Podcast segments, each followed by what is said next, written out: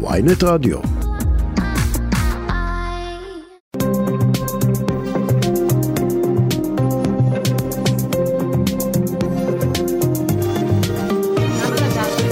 עכשיו בוויינט לייב, שרון קידון וקובי נחשוני. שמונה וארבע דקות, בוקר טוב לקובי נחשוני, מה שלום שלומך? שלום, בוקר הכל טוב. טוב? באתי עם קול בס בשבילך. כן, זה קול צינון כזה. מצונן. אולי ייקחו אותי לחדשות. אולי, זה נשמע קול מאוד מרשים. אה, אה, טוב, אנחנו אה, עם הפנים לארצות הברית, שם גם, גם הלילה היו גם מחאות וגם לנתניהו היו לא, לא מעט פגישות, גם פגישות חשובות מאוד אתמול. אבל לא כמו שהוא היה רוצה. לא כמו לא שהוא היה במקום רוצה. שהוא היה רוצה, לא בלו- בלוקיישן המתאים. והיום, אחר הצהריים, בערך לש... בשעה חמש, חמש ורבע, הוא אמור להיפגש עם הנשיא ביידן, אה, פגישה שמתקיימת במלון של ביידן, לא כפי שהוא רוצה כמובן, הוא רצה בית לבן וכולי, אבל הוא מקבל בכל זאת לפחות שעה עם הנשיא ביידן, יש להם לא מעט נושאים שהם צריכים לדון בהם. יש היום גם בעיתון שלנו, בידיעות אחרונות, יש פירוט של הנושאים שיעלו על הפרק. כן, אבל אה, את יודעת, כשאני פותח הבוקר עיתון ושומע חדשות, אני מרגיש שחזרנו עשור או שניים אחורה, כאילו... אה, לא יודע, התנעת התהליך המדיני עם הפלסטינים, מתי, מתי בפעם האחרונה מישהו כאן בימין או בשמאל אה, חלם על, על, על דבר כזה? נראה כאילו האפשרות הזאת בכלל לא, לא מעניינת אף אחד, ירדה מהפרק מזמן, אבל uh, הנה יש מי שמנסה להתניע אותה, ועוד מעט uh, ננסה להבין גם מה בקואליציה המאוד ימנית של נתניהו חושבים על זה, על מה שהוא הולך לשמוע מביידן, ובעיקר על מה שהוא הולך uh, לענות לביידן. כן, אז את זה אנחנו יכולים לשאול את דני אילון, מי שהיה שגריר ישראל בארצות הברית, אה, שמיד יהיה איתנו, אה, הוא איתנו על הקו. שלום לך. שלום, בוקר טוב שרון. מה שלומך? בסדר? אני בסדר גמור, שתהיה שנה טובה לכולנו. שנה רק טוב. טובה. אז ראש הממשלה נפגש היום אה, בניו יורק עם אה, נשיא ארצות הברית. אה, אם אנחנו מסתכלים על הנושאים, יש לא מעט נושאים, איראן, סעודיה, פלסטינית, מהפכה משפטית. מבחינתך, מה, איפה יהיה הדגש בשיחה ביניהם? תראי, מבחינת ישראל, האינטרסים של ישראל זה איראן, איראן ואיראן. ואני חייב להגיד כאן, תחת הנהגתו של נתניהו, ששם את, את איראן, כן, על ראש שמחתנו כבר יותר מ-12 שנה, בזמן האחרון משום מה לא שומעים את זה, אבל האיראנים, השד הגרעיני האיראני יצא מהבקבוק, הם כל הזמן מתקדמים. ובתקופה האחרונה יש גם איזה שהן הסכמות ביניהם לבין האמריקאים, אני חושב שאנחנו צריכים לדעת מזה. בגלל היחסים הכל כך גרועים בין ביידן לנתניהו, ישראל לא כל כך בתמונה. אז אני חושב שזה מבחינתנו הדבר הכי חשוב. אבל אתה אומר שהשד יצא מהבקבוק, אבל לא נראה שהקהילה הבינלאומית אה, מוטרדת מזה. זה כאילו סיפור שלנו. אתה אומר זה המשימה של נתניהו, לשכנע את ביידן שיש פה פצצה מתקתקת? לגמרי, גם את נתניהו וגם את אה, מדינות, הוא- שהוא ידבר באו"ם, במיוחד האירופאים. דרך אגב, האירופאים היום, והוא פגש גם את אולף שולץ, הקאנצלר הגרמני אתמול, כן. האירופאים היום, העמדה שלהם מול האיראנים היא הרבה יותר קשוחה מאשר האמריקאים, אז זה אתגר אחד. האמריקאים, אני מניח, וזה גם אינטרס פה המצטלב האינטרס שלהם ושל ישראל כיום, זה הנורמליזציה עם סעודיה. ופה הוא יישאל, מר נתניהו, על ידי הנשיא ביידן, עם אה, מה הוא מוכן לעשות. כי חייב יהיה לעשות משהו, גם צעדים מול הפלסטינים. וזה נהיה מאוד מעניין לשמוע. או, אה, זה יהיה. מעניין מכיוון שגם נתניהו בעצמו לא יודע כיצד הקואליציה שלו תגיב למחוות. נכון. גם אם הוא מוכן לעשות מחוות וגם אם המערכת הביטחונית תתמוך בהן, אה, אנחנו לא יודעים, אה, לפחות ממה שאנחנו שמענו, לדוגמה מחברי עוצמה יהודית, הציונות הדתית, הם לא ייתנו יד למחוות מרחיקות לכת. וזה אולי מה שכל כך עצוב וחמור הייתי אומר, כי האינטרסים הביטחוניים הלאומיים של ישראל הם חד משמעית בעד אינטרס, בעד נורמליזציה עם סעודיה ולתת גם משהו לפלסטינים, בהחלט. והם מוכפפים היום לאינטרסים קצרים ביותר פוליטיים של האדונים אה, סמוטריץ' ובן גביר, זה פשוט לא יאומן. אבל מנתניהו מצופה למשהו מהותי, ממשי מול הפלסטינים, או איזשהו מס שהוא צריך לשלם בשביל הנורמליזציה עם סעודיה? תראה, אני מניח שמבחינת נתניהו הוא ינסה לתמרן, אבל האמריקאים יזכירו לו את הנאום המפורסם שלו בבר אילן ב-2009, הוא דיבר אז על מדינה פלסטינית. הוא היה, הוא היה שמח לשכוח את הדבר הזה. אה, כן, והוא יכול אולי לתרץ את זה שהדברים, אה, הנסיבות השתנו, להפך, הם לא השתנו, הם, אני חושב שהם בהחלט יעמידו אותו אה, בפינה בנושא הזה, ואולי עוד דבר שזה גם נזק לישראל, כי הזמן הכל כך יקר, במקום, במקום בוושינגטון הוא פוגש אותו ל-50 דקות אולי או שעה בניו יורק, ופה חלק נכבד מהזמן הוא יקבל הרצאה מה זאת דמוקרטיה, שזה גם כן פספוס. כן, ביידן אחרי, זו השאלה באמת, האם אחרי, אי אפשר לפספס באמת את מה שקרה ואת אווירת הפגישה הזו, שם כבר היה המסר, או שהוא יעביר את המסר שוב גם בפגישה? לגמרי, ופה לא צריך אפילו לנחש, מכיוון שפה אה, ג'ק סליבן, שהוא היועץ לביטחון לאומי האמריקאי, אמר את זה בקולו, שהשיחה, והוא הזכיר רק את הנושא הזה, השיחה תיסוב סביב ה... הוא קרא לזה הערכים המשותפים. זה מה שנאמר. שם קוד לדמוקרטיה, לא, אבל יש כאלה שאמרו, כבר, כבר העבירו את המסר סביב, ה, בוא נגיד, הקשיחות סביב הפגישה והעובדה שהיא בשולי האום, בבית מלון, כבר המסר כן. עבר. עכשיו בטח יהיו חיוכים וגם ידברו על הדברים החשובים שזה איראן.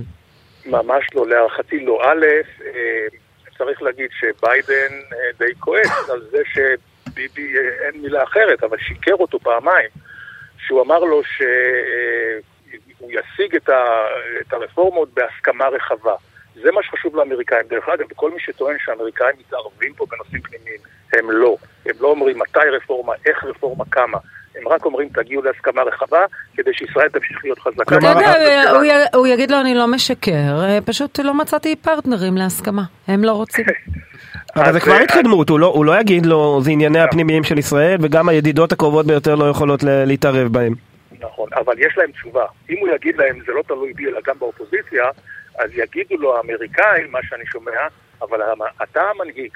אצלנו שנו אה, חכמינו. בעל המאה הוא בעל הדעה, הכוח אצלו, התקציבים אצלו, היכולות אצלו, הוא זה שצריך להשליט סדר אה, בממשלה שלו, ואם הוא לא יכול להנהיג, אלא להיות מונהג ולהיגרר, כמו שהאמריקאים רואים את זה דרך אגב.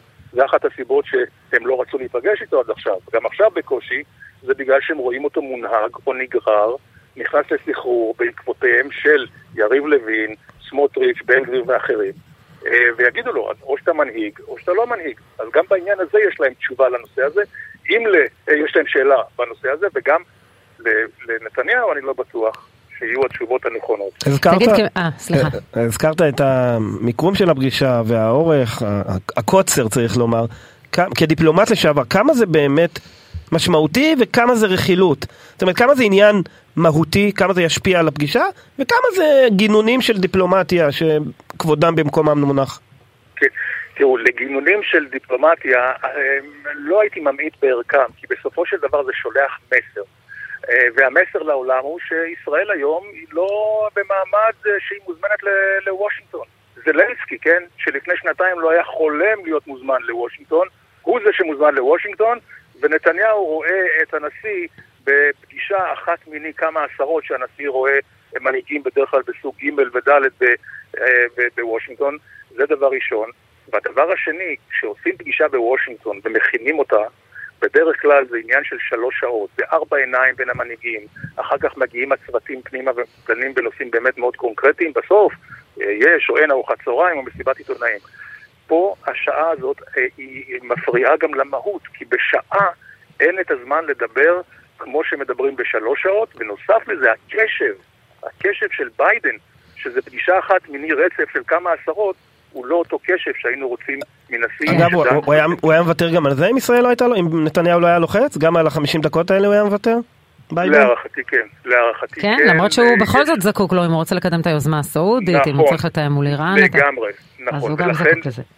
נכון, ולכן הוא עושה את זה, גם בגלל שהוא זקוק לו לנושא הסעודי, וגם בכל אופן לפני uh, uh, בחירות, אז זה לא יותר, uh, זה לא טוב אז הוא פתר את זה ככה, גם מעביר לו את המסר וגם יש פגישה. תגיד, כמי שמכיר את נתניהו היטב, מה שקורה בחוץ, המיצגים עם המשאית, עם האף אה, שמתארך, ההפגנות של הישראלים, 60 minutes, אה, שבכל זאת אה, שודרה ממש ערב ביקורו, האם הדבר הזה משפיע עליו?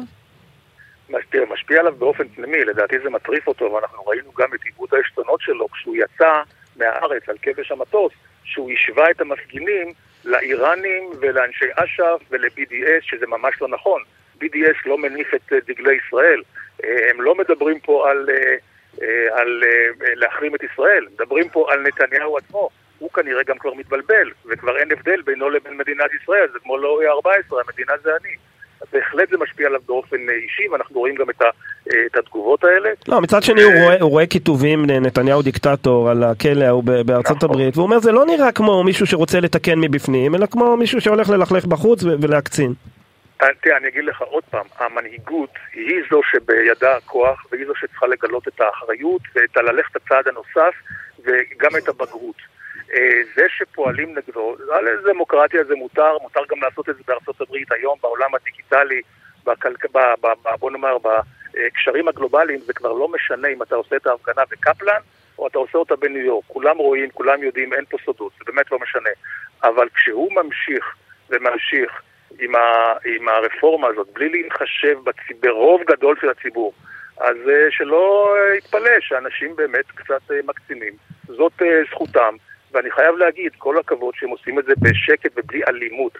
זה הדבר היפה, ללא אלימות. כן, אנחנו יודעים שביום שישי הוא אמור לנאום, יש לו את השטיקים והטריקים הרגילים, הוא התמקד באיראן, שזה הטיקט של נתניהו?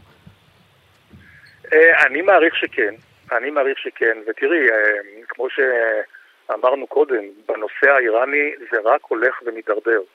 יכול להיות שהוא צריך לעשות חשבון נפש עכשיו לגבי זה שהוא אה, כמעט הכריח את טראמפ ב-2018 אמ, פשוט לצאת מן ההסכם.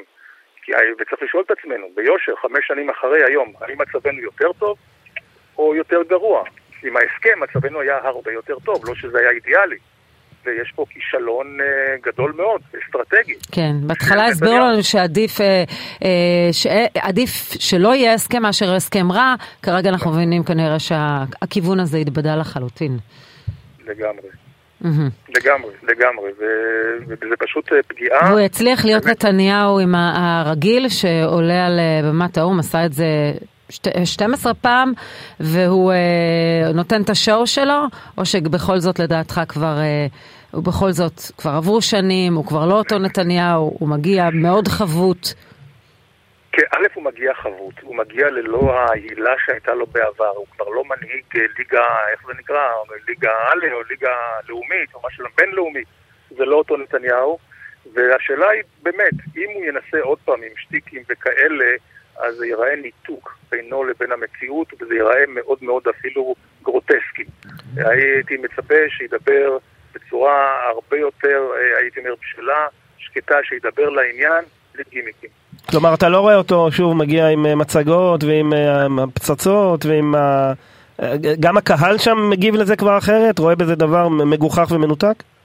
כן, א', כן, ועוד פעם, אני מקווה שהוא לא י... כי אם הוא יעשה את זה, זה פשוט... אנשים... זה לא יעשה את האפקט. זה בדיוק יהיה אפקט הפוך ממה שהוא רוצה להשיג. דני אילון, תודה רבה לך. תודה לכם. טוב, יש לנו שתי זירות שקצת uh, מתחממות. Uh, צה"ל פשט על מחנה הפליטים בג'נין. על פי דיווחים פלסטינים ארבעה נהרגו, שלושים נפצעו, רחפן תקף מחבלים מהאוויר, שני מבוקשי ג'יהאד נתפסו, ג'יפ של צה"ל ממוגן נפגע, וזה במקביל למה שקורה, uh, הפרות סדר בגבול רצועת עזה, ועל פי הפלסטינים אפילו הרוג מאש צה"ל, שזה זמן רב שהדברים האלה לא קרו. Uh, סגן אלוף במילואים ירון בוסקילה, לשעבר קצין המבצעים של אוגדת איו"ש, שלום לך. שלום ובוקר טוב. אפשר uh, לקרוא לזה הסלמה, או שמדי פעם יש לנו עוד uh, אירועים ואי אפשר לקשור את מה שקורה בגדה לבין מה שקורה ברצועת עזה? כן, קודם כל אני רוצה להפריד בין שתי הזירות. הזירה של ג'נין היא זירה שעומדת במידה רבה בפני עצמה, וכנ"ל לגבי עזה. מה שקורה בג'נין שצה"ל נכנס לשם והוא לא נפגש בעצימות הרבה יותר נמוכה מעוצמת ההתנגדות שהוא נפגש איתה במבצע בית וגן.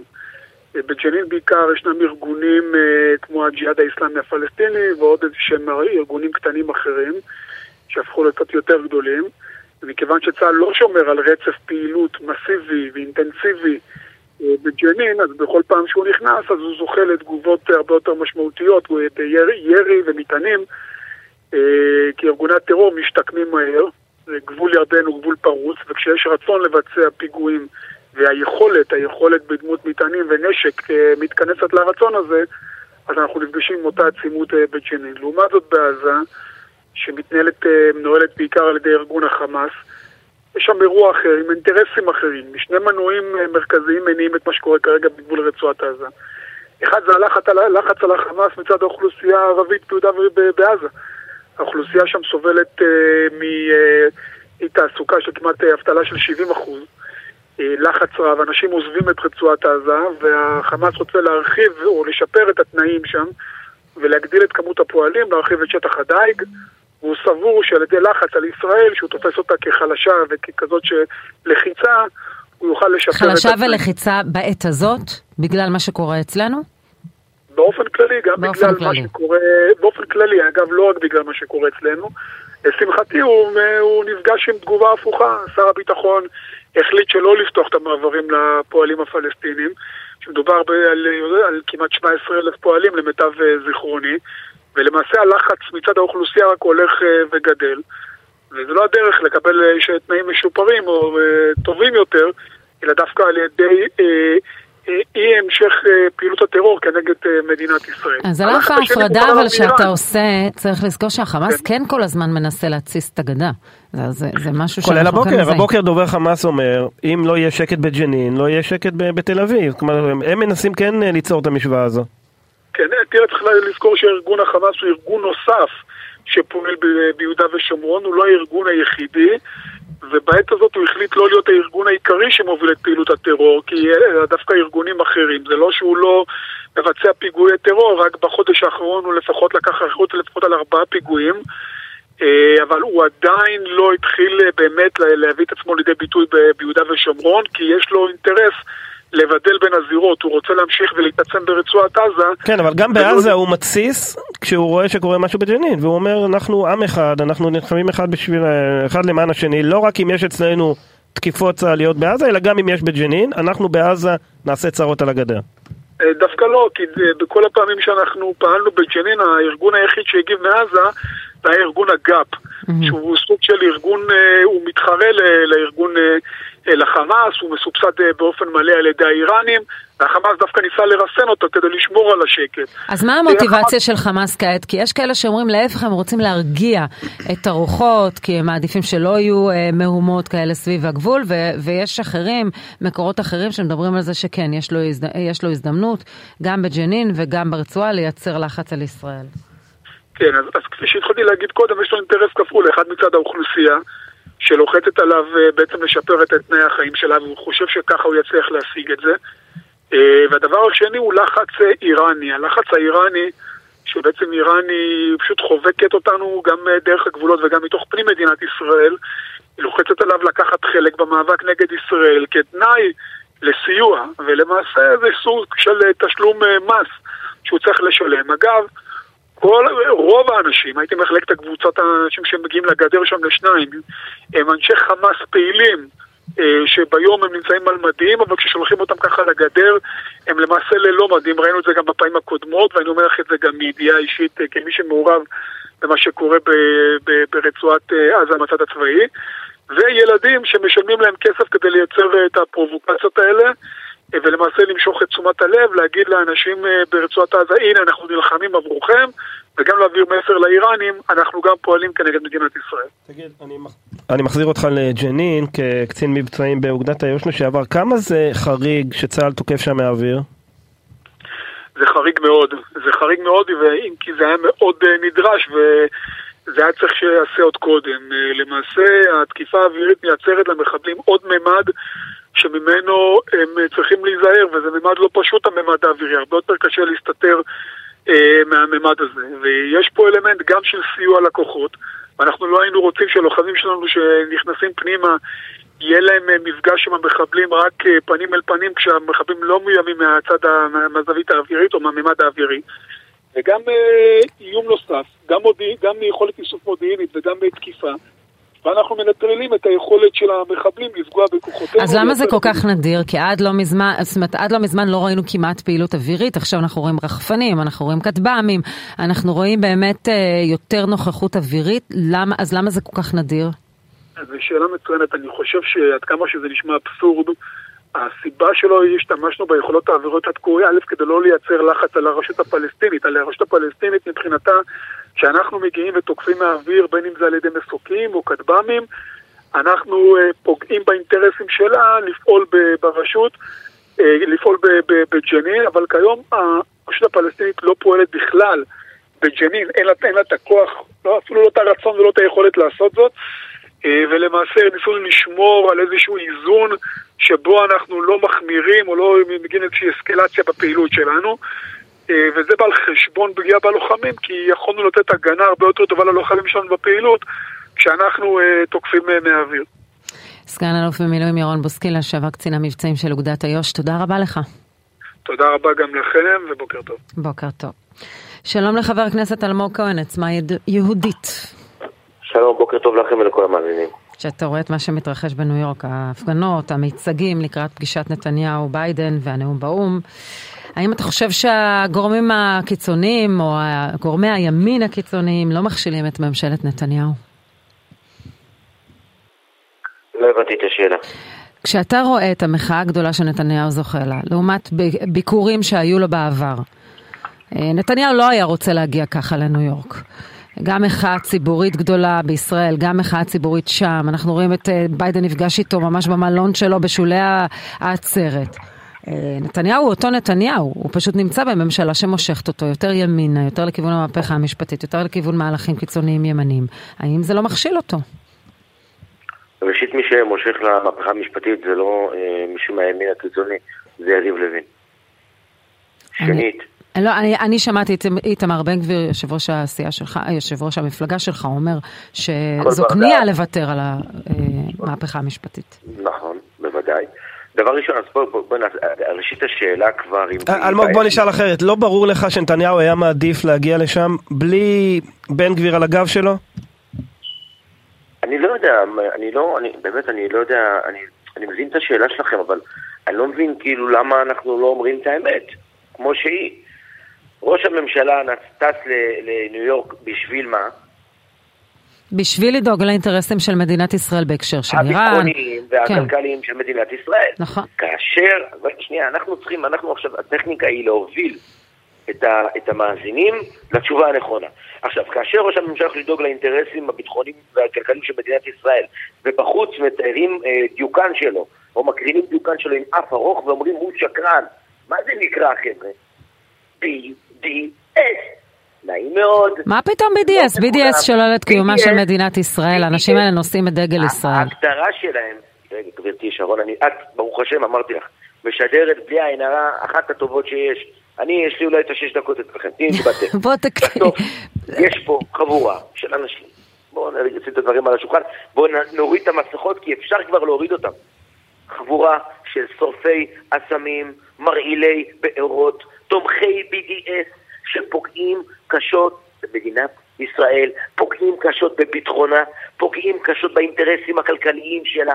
מדובר בחבורה מטורללת, חסרת קשר לשמאל, חסרת קשר לערכים, חסרת קשר ליכולת לנתק את עצמם מהרצון הפוליטי שלהם לנצח, לבין זה שיש ראש ממשלה שהולך לייצג אותנו באינטרסים, אני יודע לומר לך, לכם, סליחה, סופר קשורים לביטחון ילדינו. חבורה הזאת חבורה מטורללת.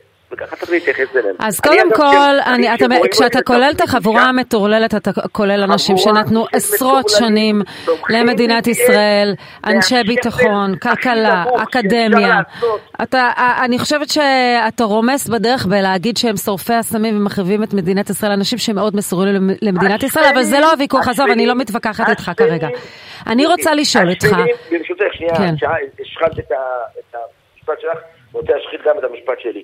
השפלים ביותר שניתן אה, אה, לחשוב עליהם זה אותם אנשים שנמצאים כרגע, כאשר ראש הממשלה מדבר על איראן ועל הבעיות שלנו, מחוץ, ומחוץ לאום קוראים לו שקר. אני לא יודע, אה, איך, איך יצחק רבין, זכרו לברכה, היה קורא להם?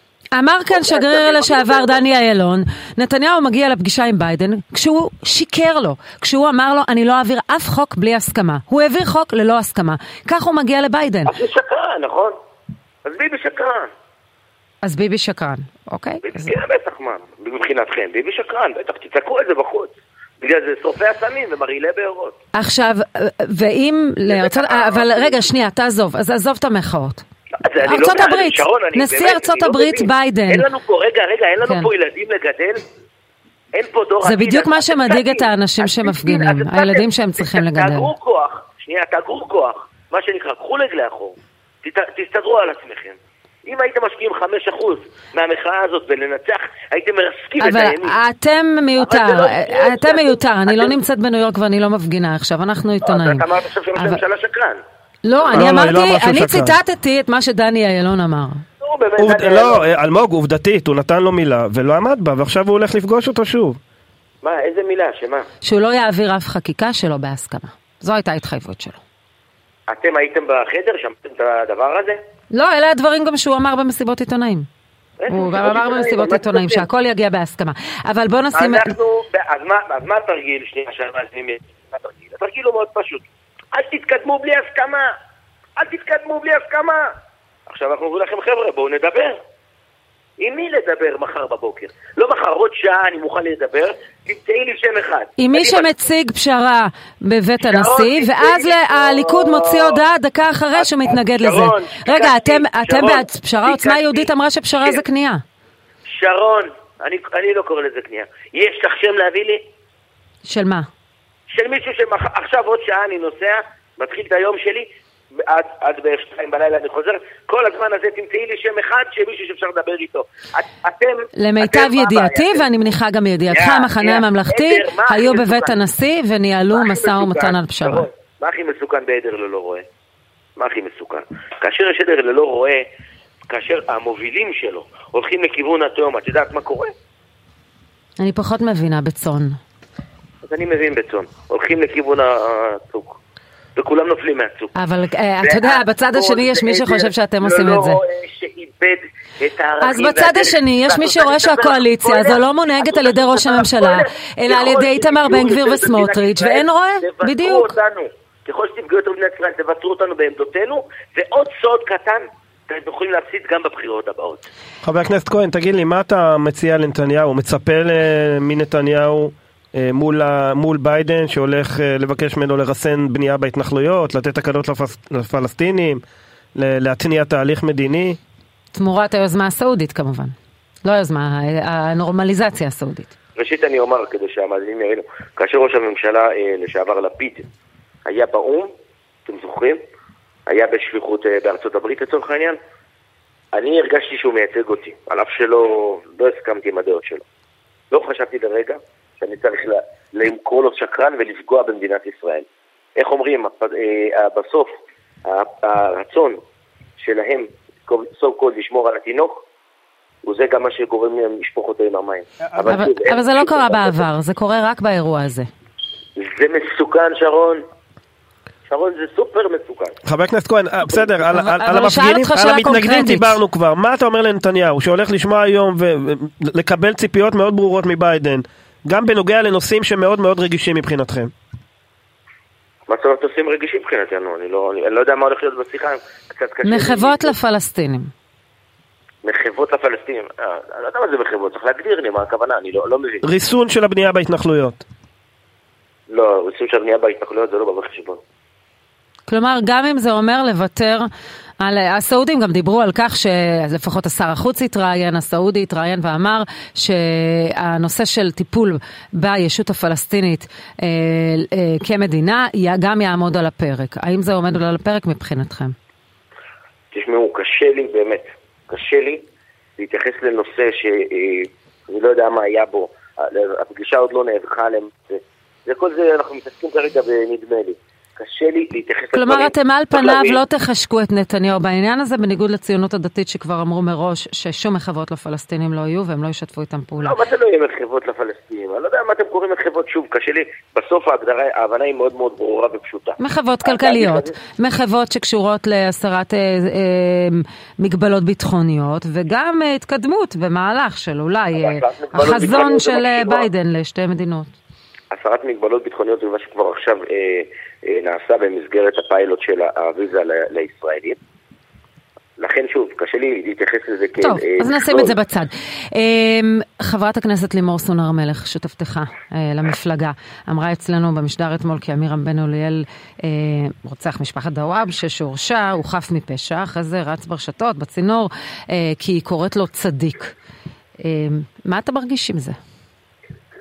מוזמנים לשאול את חברת הכנסת הר מלך, אני לא אה, מתעסק בזה, אני מתעסק בנושאים שקשורים בדרך כלל אה, בנגב. אם אתם רוצים לדבר בעזרת השם על המרכז פיתוח וייצור שאמור לקום באזור הנגב, שיביא אה, לא, בשורה. אבל אתה, מכיוון שאתה פוליטיקאי, אתה צריך אה, אה, לענות לתשובות, אנחנו לא, לא יכולים להתייחס. כרגע לנגב כששאלתי על זה.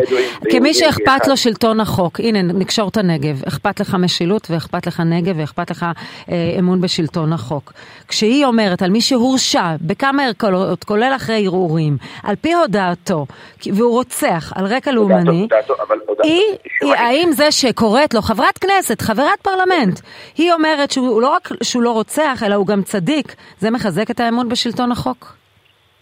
אני לא מכיר את הסוגיה הזו, אני לא מתעסק ממה שאני שמעתי, מה שאני בדקתי.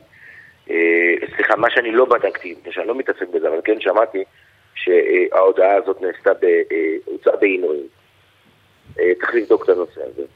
אבל שוב, את מוזמנת לשאול את זה... זה נכון, נבדק בכמה ער- ערכאות. כלומר, הוא מעולם לא אמר שהוא אה, לא ביצע את זה, הוא רק טוען שהאמצעים שהופעלו נגדו היו אמצעים באמת, היו תקדימיים לחלוטין, אבל הם קיבלו את אישור בית המשפט.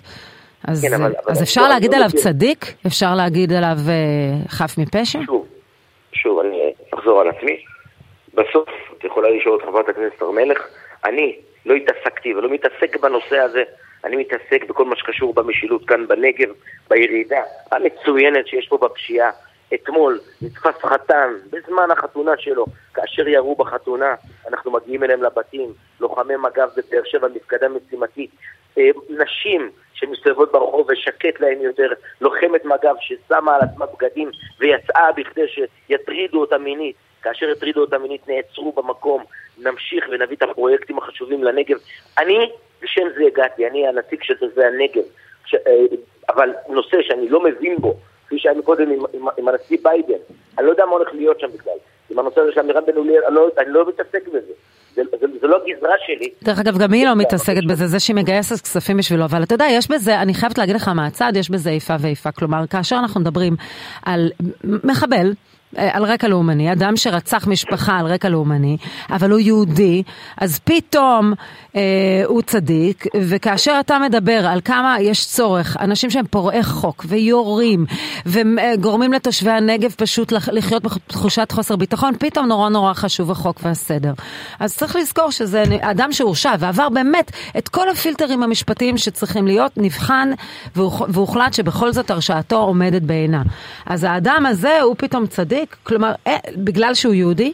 אני, אני, רגע, את שאלת אותי, אה, כן. עכשיו, עכשיו שאת שואלת את זה... ב- לא, השאלה היא גם על ה... על ה... על ה... בקונוטציה לא. גם על- חוסר הרצון שלך להתייחס הדבר לזה. הדבר האחרון שאני הייתי קורא לו זה צדיק. אוקיי. יפה.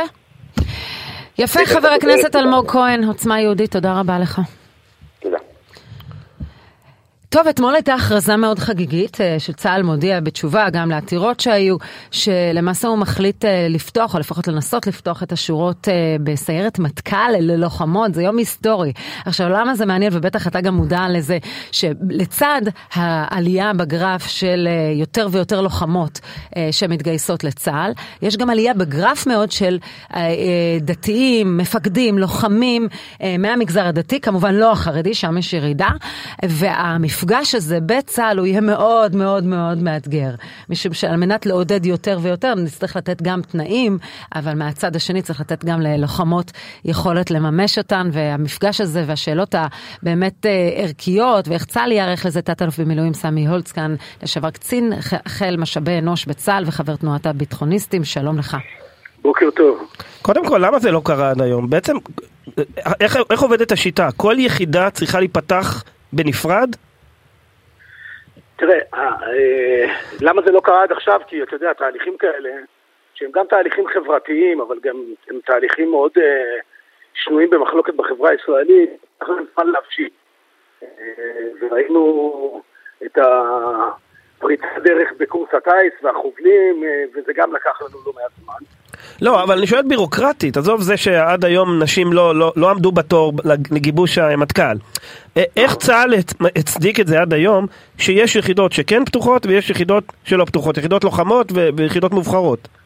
אז יש פה, יש פה כמה, כמה דברים שמתנגשים ב, אה, בתהליכים האלה. אחד זה כמובן הסיפור הפיזיולוגי, שאני לא המומחה לתת על זה כמובן את החוות דעת, אבל יש פה גם תהליכים מאוד אה, מרכזיים באיך אנחנו יכולים אה, להעיר בנות באופן... סמי, אנחנו נשמח אם טיפה תשפר את מיקומך, כי אנחנו מתקשים קצת לשמוע אותך.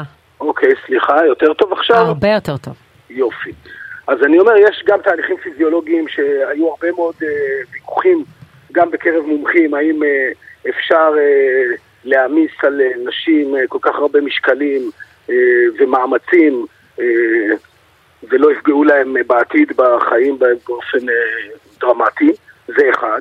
שתיים, זה כמובן היכולת שלנו בתוך החברה הישראלית לשלב, גם בתוך הצבא, השילוב הראוי הוא משהו שמעסיק לא מעט את הצבא, בטח כש... אה, יודעים טוב מאוד כמה רבנים מעורבים בעניין הזה וכמה אה, החברה הישראלית לא תמיד אה, מסכימה עם זה. ולכן הדברים האלה מבשילים לאט, זה לוקח הרבה מאוד זמן גם להכין את זה וגם לתת לזה איכשהו לצעוד. גם היום אני, אני מאוד אמביוולנטי בהחלטה הזאת, זאת אומרת, אני חושב שבסופו של דבר, א', אני בעד שוויון, אני פיקדתי על חיל שהוא 80% נשים, והן מצוינות והן מדהימות והן אה, אה, ראויות לכל תפקיד. ומצד שני, בסופו של דבר יש הרבה מאוד שאלות שהתעוררו, אה, של איך חיים ביחד בתא אחד, מה שנקרא, אפרופו הפיילוט בשריון, בנים ובנות, בשדה לחימה, באימונים ועוד כל מיני דברים כאלה. ומצד שני, יש גם את העניין הפיזיולוגי שאי אפשר להתעלם ממנו, שבסופו של דבר יש חוות דעת לכאן או לכאן. אני חושב שייקח זמן, אני לא חושב שזה משהו שאנחנו נראה אותו אה, עכשיו, אה, לא, אני לא חושב שנראה אה, אה, המון נשים אה, מת, רוצות להתמיין בכלל ליחידות האלה, זה אחד, ו, וכמה יעברו, ואיך יתכוננו בתוך היחידות. כן, אבל ראינו מה קרה בטייס, בהתחלה הייתה חלוצה אחת, אליס מילר, והיום, נכון, בכל קורס נכון, יש לך כמה נשים. נכון, לכן כן. אני אומר... אליס, דרך אגב, זו שעתרה, היא בסוף לא השלימה אה, את הקורס, היא לא נכון, הצליחה. נכון, כן. נכון. אז אני אומר, זה נכון מה שאתה אומר, אבל לכן אני אומר שזה תהליך איטי, הוא ייקח זמן, אז בסוף, אז פעם, אז תהיה אחת, ואחר כך יהיו עוד ארבע, ואחר כך יהיו עוד עשר, אבל לצבא ייקח הרבה מאוד זמן לדעתי, לעניות דעתי, להכין את עצמו לשילוב הזה. גם, אתה יודע מה, אפילו בדברים אה, לוגיסטיים פשוטים לכאורה. אתה מרגיש שיש פה, שמעורבים פה שיקולים אחרים שהם לא טובת הצבא או לא הניצחון במלחמה? תראה, בצד השמרני אומרים מכבי תל אביב בכדורסל לא משלבת נשים. למה? כי היא רוצה לנצח, היא לא מחפשת שוויון, היא רוצה לנצח. אתה מרגיש לא, שיש פה... לא, הליגות נפרדות, זה צריך לשנות את החוקים אולי. תראה, אני לא חושב שנשים יגרמו לא לנצח במלחמה, חס וחלילה. אבל כן, אני חושב שהצבא יצטרך אה, להיערך באופן שונה, ויכול מאוד להיות שבמידה מסוימת אה, הכשירות אה, כזו או אחרת יכולה להיפגע. בהחלט יכול להיות. איך עכשיו... הצבא התמודד באמת עם המפגש הזה שאנחנו רואים שיותר ויותר מההסדרה הפיקודית אה, הופכת להיות רבים אה, מהציונות הדתית אה, ואנחנו רואים שגם זה דורש התאמות וגם הלוחמות בשטח, יש נשים, איך הצבא אמור להתמודד עם זה? אנחנו רואים כל מיני פיצוצים פה ושם על שירת נשים, על טקסים משותפים. יש אה, עניינים, הבת שלי לדוגמה הייתה ביחידה אה, לוחמת, אני לא, לא אכנס לזה, והתחילו לדבר איתם על לבוש בשיעורי, ה... בחנ"ג. ו... כן, ב, ב, ב, לא, איך זה נקרא? אה, במדסים, חינוך גופני. במדס, כן. כן. חינוך גופני, מדסים. כן. בדיוק, אז כבר דיברו איתם על לבוש וכולי, כלומר, אנחנו נראה שהצבא יצטרך להתמודד עם זה.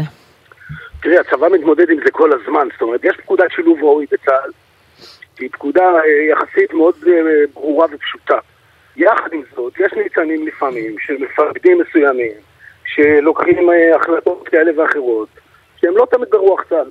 ולזה המפקדים יצטרכו א', להבהיר היטב מה גבולות הגזרה של המפקדים בעניין הזה, מה כן עושים ומה לא עושים, ומצד שני יצטרכו מאוד מאוד לכבד את כל הצדדים. בסופו של דבר אי אפשר להתעלם מזה שביחידות האלה יש מספר רב של חובשי כיפה שזה חשוב להם, והם אנשים מעולים.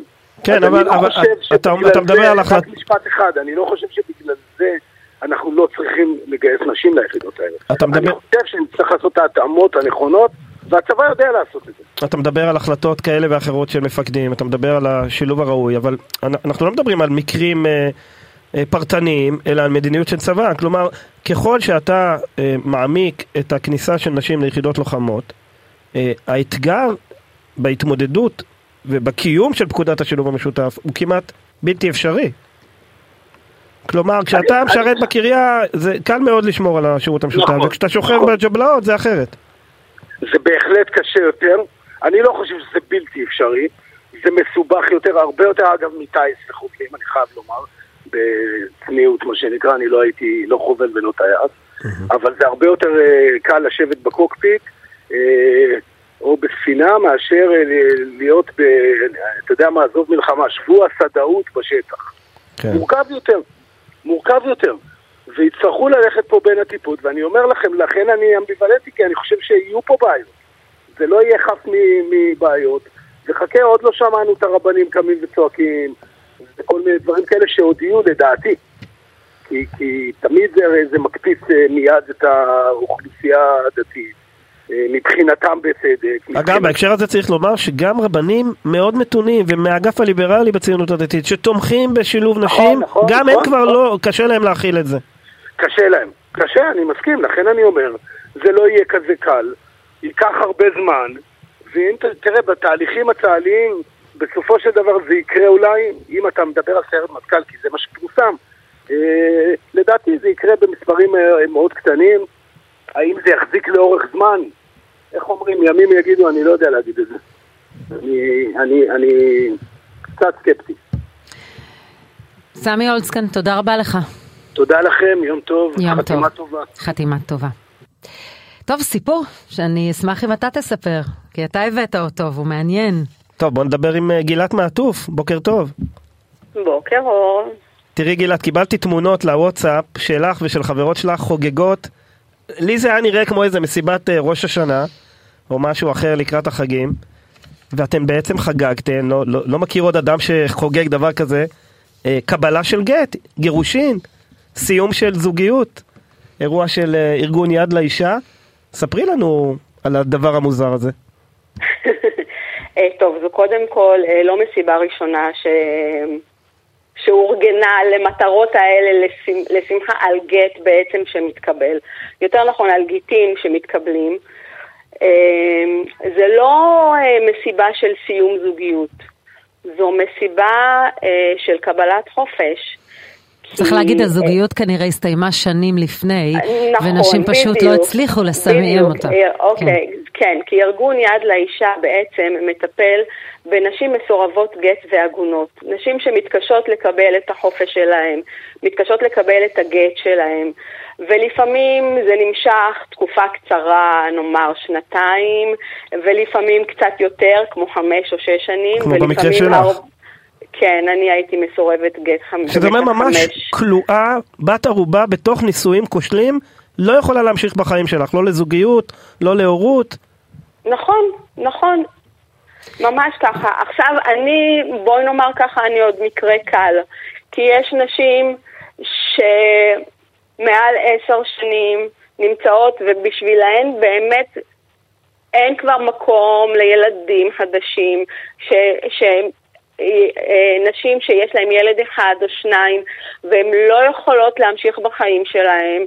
אה, כן, אבל זה לא רק למטרת ילדים, זאת אומרת אישה, נכון, שהנישואים הסתיימו, נכון. אה, כן, היא, לא, מה? גם רוצה להרגיש שהאירוע הזה הסתיים, היא לא רוצה להיות אשתו שלה, אנחנו יודעים, כל המסמכים הרשמיים, הכל עדיין מופיע, כן? בדיוק, בדיוק. גם אם אני לא רוצה ילדים, גם אם אני כרגע לא נמצאת בזוגיות ולא מסתדר, אני רוצה להיות מנותקת ממנו, לא רוצה להיות שייכת אליו.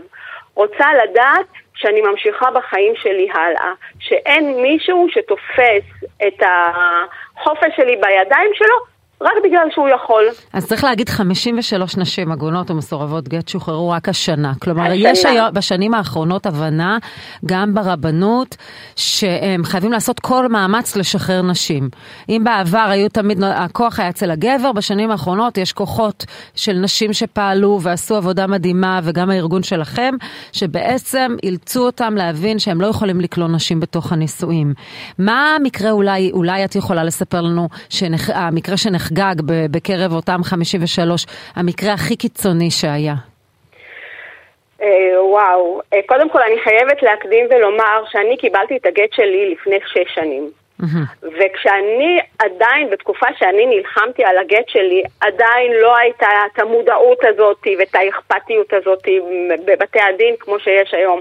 ואני שמחה באמת לראות שבשנים האחרונות אה, זה משתפר. יש עוד מקום לשיפור, אבל זה משתפר, כבר אה, הדיינים אה, מודעים לבעיה, אה, ויש להם יד יותר קשה אה, על הגבר. וכשראית את הנשים שחגגת איתן, הבנת מה הן אוקיי. מרגישות? בהחלט. אנחנו שותפות, באמת, אה, יש לנו גם כן איזשהו חוג מצומצם של נשים שנמצאות אה, תמיד באיזושהי פעילות אה, שיד לאישה עושה למספר מצומצם של נשים, ואנחנו גם הולכות להעלות מופע אה, בנובמבר בכמה מקומות.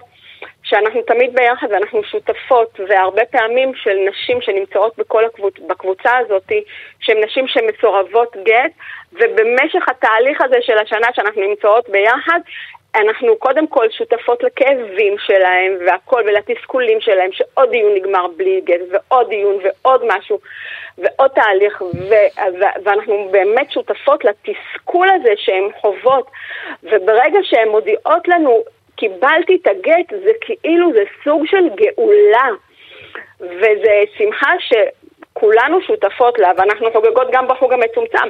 הפעם כמובן זה היה מסיבה של חגיגה של גדולה יותר, שפתוחה להרבה יותר אה, נשים, לקהל גדול יותר. אה, אני חושבת שהדבר הכי קיצוני שהיה השנה, זה מישהי שהייתה אה, עגונה 22 שנה, וואו.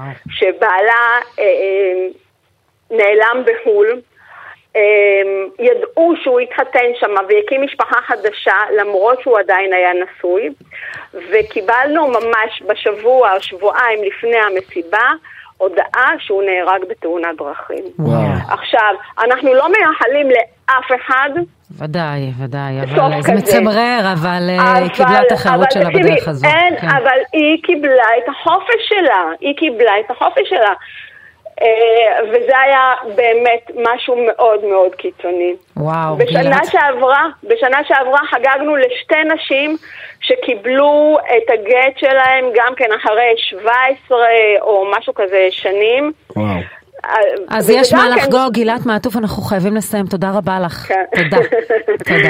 תודה לכם. ואיכשהו כל הנושאים משתלבים, גם הנושא של לוחמות בצה"ל, גם הנושא של גט, הכל אה, מתנקז לאותו דבר, לוויכוח הציבורי שאנחנו נמצאים בו כבר לא מעט שנים, אבל אולי הראשון לזהות. היה... זהו, הכל- כן, מתנקז לספר נכון. אחד מלפני כמה? 25 שנה כמעט? ספר החלבסקי, סופר ומחבר הספר חמורו של משיח, שיצא כעת במהדורה מעודכנת. איתנו, שלום לך. שלום, בוקר טוב. היה הרבה לעדכן ב-25 שנה. לא, הוספתי, הוספתי פרק חדש רחב, אבל הספר המקורי אה, לא צריך, לא, לא צריך לשנות פסיק. לא? הוא מסביר בדיוק את התוכנית שלכם, את איך תפיסה, תפיסות או, או, או תיאולוגיה משיחית קיצונית, אה, כבר אז הסברתי שהיא בולעת והולכת לבלוע את כל, או את רוב, מה שהייתה פעם ציונות דתית, חרדיים וגם מסורתיים. אז מה כן זה ב-? מה? מה כן עדכנת? לא, הוספתי פרק שמחבר, יודע, שמחבר את, ה, את ההפיכה המשטרית, שהמנוע שלה זה התפיסה המשיחית, אה, אה, אה, לספר, אבל תראי את התוכנית שלכם עכשיו. נכון. אם, אם, אם, זה נגיד אה, סון הר מלך, כן? עכשיו, זה לא אמירה נקודתית. הרב של סון הר מלך, כמו הרב של בן גביר, שהוא העלה אותו בליל הניצחון, הרב דוב ליאור, זה הרב, הרב שלו ושל כל המפלגה, אגב גם של סמוטריץ', שאבא שלו היה שנים, הוא ראש כולל אצלו, הוא קבע על ברוך גולדשטיין שהוא יותר קדוש מכל נרצחי השואה, אחרי שהוא טבח 29. וזה לא כי הוא לא עשה, אל תתבלבלו. אומרים קדוש גם על זה, על בן אוליאל כי הוא עשה. הפוך, בסדר? גולדשטיין ברור שהוא עשה. עכשיו, הדברים האלה כבר קיימים הרבה מאוד שנים. הם הוסברו עוד במהדורה הראשונה, ועכשיו אני מרחיב למה שקורה עכשיו. אבל יש מציאות שאדם, נאמר, כמו הרב דוב ליאור, הוא הרב הכי מרכזי, הכי משפיע, עם שני שרים בקבינט, כשהחינוך שניתן להרבה מאוד ילדים, או למאות אלפים, הוא מה שאומרים אייכלר ומה שאומר פינדרוס נגד אה, להט"ב ובעצם נגד חופש אבל, מיני. אבל אתה אומר שהוא בכלל... היום מייצג את המיינסטרים של הציונות הדתית? כי יגיד לך, יגיד לך, לא, יגיד לך מתן לא, כהנא, לא. אנשים כמו מתן כהנא וחילי טרופר ואחרים. נו, מתן כהנא, מתן כהנא לא יכול לעבור את ואתה קובי, ואני, נגיד לך שיש פה מפלגה שגנבה את השם הציונות הדתית. מה גנבה? קיבלה 14 מנדטים. לא, כי היה, תשמע. גנבה את המותג. גנבה את המותג, כי אני יושבת עם לא מעט אנשי הציונות הדתית, וזה לא הם. יש גבול לכל תעלול. את זה יכלו להגיד לי אולי, וטעו, לפני 25 שנה, מגזים או דברים כאלה. קודם כל, הספר פשוט מסביר למה זה קרה ואיך זה קרה, אבל היום אתה לא יכול לדבר מה זה גנבה. 500 אלף איש, 14 מנדטים הצביעו לזה. כשפינדרוס מדבר בצורה מסיתה, בדיוק כמו אבי מעוז וכולי, מגבה אותו הרב ברגמן, ותיק האנשים במועצת החכמים של דגל התורה, זה החינוך. אתם היום, אם הולכים היו ילדים לבית ספר, כמעל מחצית הולכים לחינוך נפרד. אגב, גם כשדיברתם על הצבא, תזכרו, שנות ה-60 וה-70, בני עקיבא, ריקודים מעורבים, בריכות מעורבות בקיבוצים. אבל יגידו לך, לא הנה, תראה, היה פה, תראה, היה פה ראש ממשלה מהציונות הדתית שאתה היית רוצה לראות, כן? דתי נורמלי, כמו שאורי אורבך קרא לזה. נפתלי בנט. יגידו לך, מצביעי סמוטריץ' ובן גביר היום, הוא עשה איזה מפץ פוליטי, הלך לשמאל, הוא לא השאיר לנו ברירה. השאיר לנו מפלגה אחת שאנחנו לא אוהבים אותה, לא מזדהים איתה, לא אוהבים את הרב ליאור, אבל הצבענו לה בלית ברירה. מה זה אין ברירה? אתה מצביע לאדם שמהלל רוצחים, אין ברירה. על מה אתה מדבר? זה תירוץ כל כך מגוחך. אבל זה הרבה יותר חמור מזה. הדברים האלה הם שנלמדים בבתי הספר. המיסים שלכם, משהו כמו עשרה אחוז מהמיסים של כל הישראלים, הולכים לחינוך חרדי, אה, משיחי, לכל סוגיו, שזה הגוונים שלו. בן, בן גביר, תבחר, בן גביר, סמוטריץ', פינדרוס, זה לא איזה דברים, לדבר על זה בתור שוליים הפוך, המתונים הפכו לשוליים. זה פשוט, זה פשוט הונאה עצמית, והיום אין מקום להונאה. המחיר של ההדחקה הזאת, זה היה קודם רצח רבין, וזה מגיע עד אה, בן אוליאל וההפיכה המשטרית. היית מאמין מחיר... שראש הממשלה השנה מודיע מראש שהוא לא יגיע אה, לאזכרה הממלכתית? התפיסה היא כבר שזה אירוע פוליטי. איך הגענו לזה? זאת אומרת, קודם כל הרצח היה פוליטי לנתניהו, היה בו מעורבות גדולה, הוא תזמר את ההסתה. אגב, הוא היה בקשר ישיר עם, עם הרב ליאור ואנשיו. זה לא, אם הייתה ועדת חקירה אמיתית שבודקת, הרי אמר בזמנו, אפרופו שוליים, מיד אחרי הרצח, אני הייתי ארבעה ימים אחרי, היה כנס אה, אה, כזה חשבון נפש, קם הרב אה, יואל בן נון, ואמר, מה אתם מדברים? הרי כולכם יודעים שהמקור לדירי רודף ומוסר זה הרב דוב ליאור, אוקיי? מה הייתה התוצאה? הוקיעו אותו. דב עד היום בכלא? לא. הוקיעו את מי שאמר את זה, כן. יואל בן נון היה צריך להיות עם מאבטחים ונמלט כן. מעופרה ולא יכל לחזור לשם, בסדר? אז לא לדבר על שוליים וקיצונים. תגיד, איך זה להרגיש נביא זעם?